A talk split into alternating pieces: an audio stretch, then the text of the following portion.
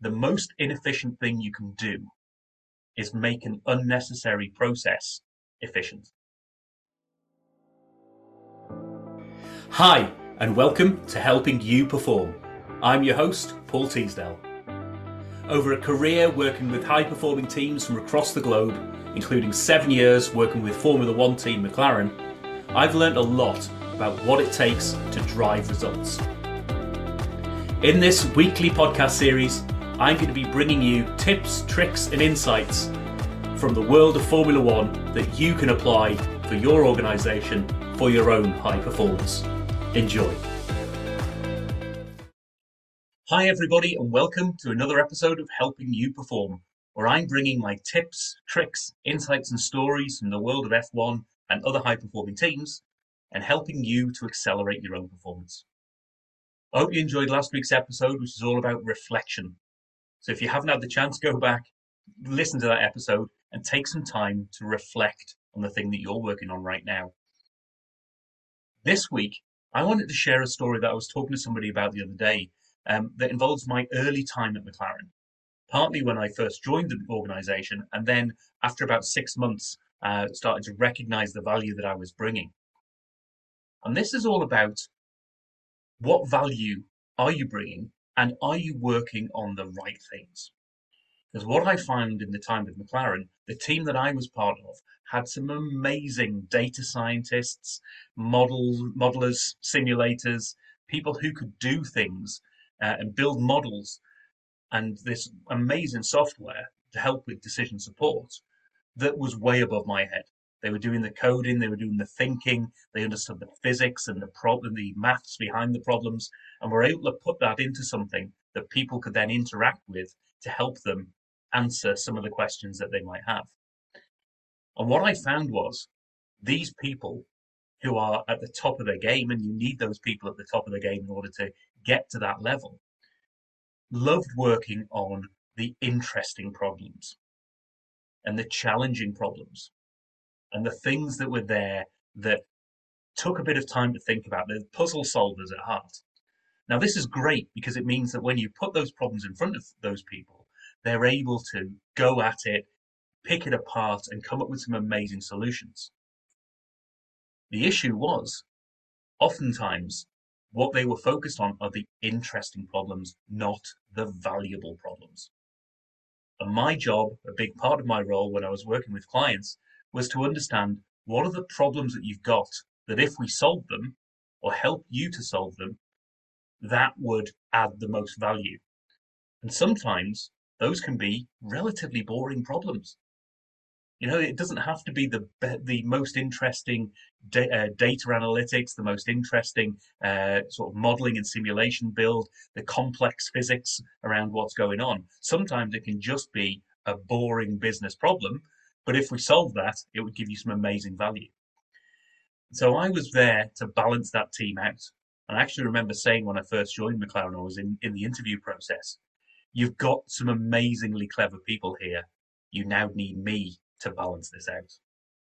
Now, whilst I was being a bit self deprecating, what I mean is when you've got amazingly talented people who are specialists in their field, they're brilliant at solving the problems and doing the things that are put in front of them someone has to be there to make sure that the problems you're focusing them on are the right problems.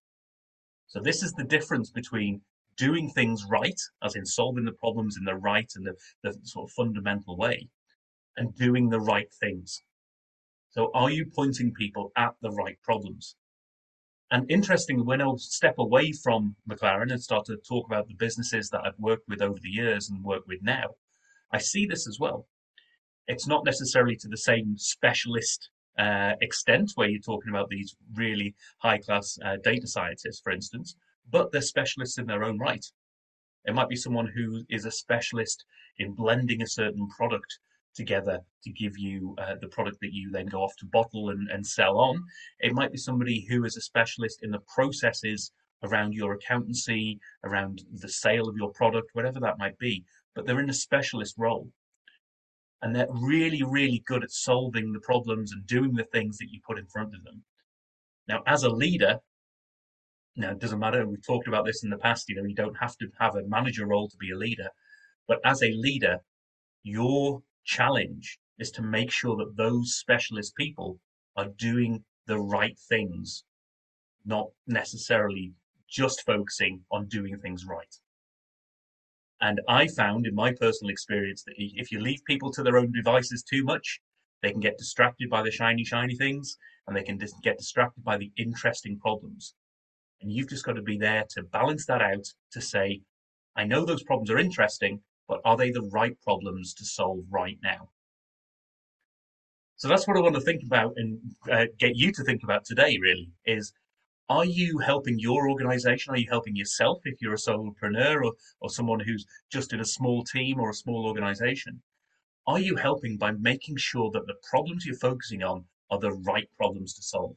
Not just head down and let's solve this problem in the right way. So remember, look to do the right things before you do things right. And that will sort of leave you in really good stead in order to make sure that when you do solve the problems, even if you do them not quite to 100%, you know, you, you solve that problem and maybe you do a, you know, an 80, 90% job because of the resources or the capabilities you have, at least you're solving the right problem. And I love the quote, and I think it comes from Toyota or the Toyota production system in those days is the most inefficient thing you can do is make an unnecessary process efficient. So what that means is if you've got people focusing on being as good as they possibly can be on a process that ultimately you don't really need and you could design out, then that is a whole big waste of energy, time, and resource. So have a think about that for yourself. If you want to talk about any of this, you want me to uh, sort of bounce some ideas off you, you want to hear some more of my stories, or you just want to connect, as always, go to paulteasdale.co.uk click on that button for a free 30 minute chat and we'll see where it takes us. I'll see you in the next episode. Thank you for listening to this episode of the Helping You Perform podcast. If you found value in this episode, please take a moment to like, share, or review the podcast. You can reach out to me at any time, either through LinkedIn or through my website at www.paulteasdale.co.uk. I look forward to speaking to you in the next episode.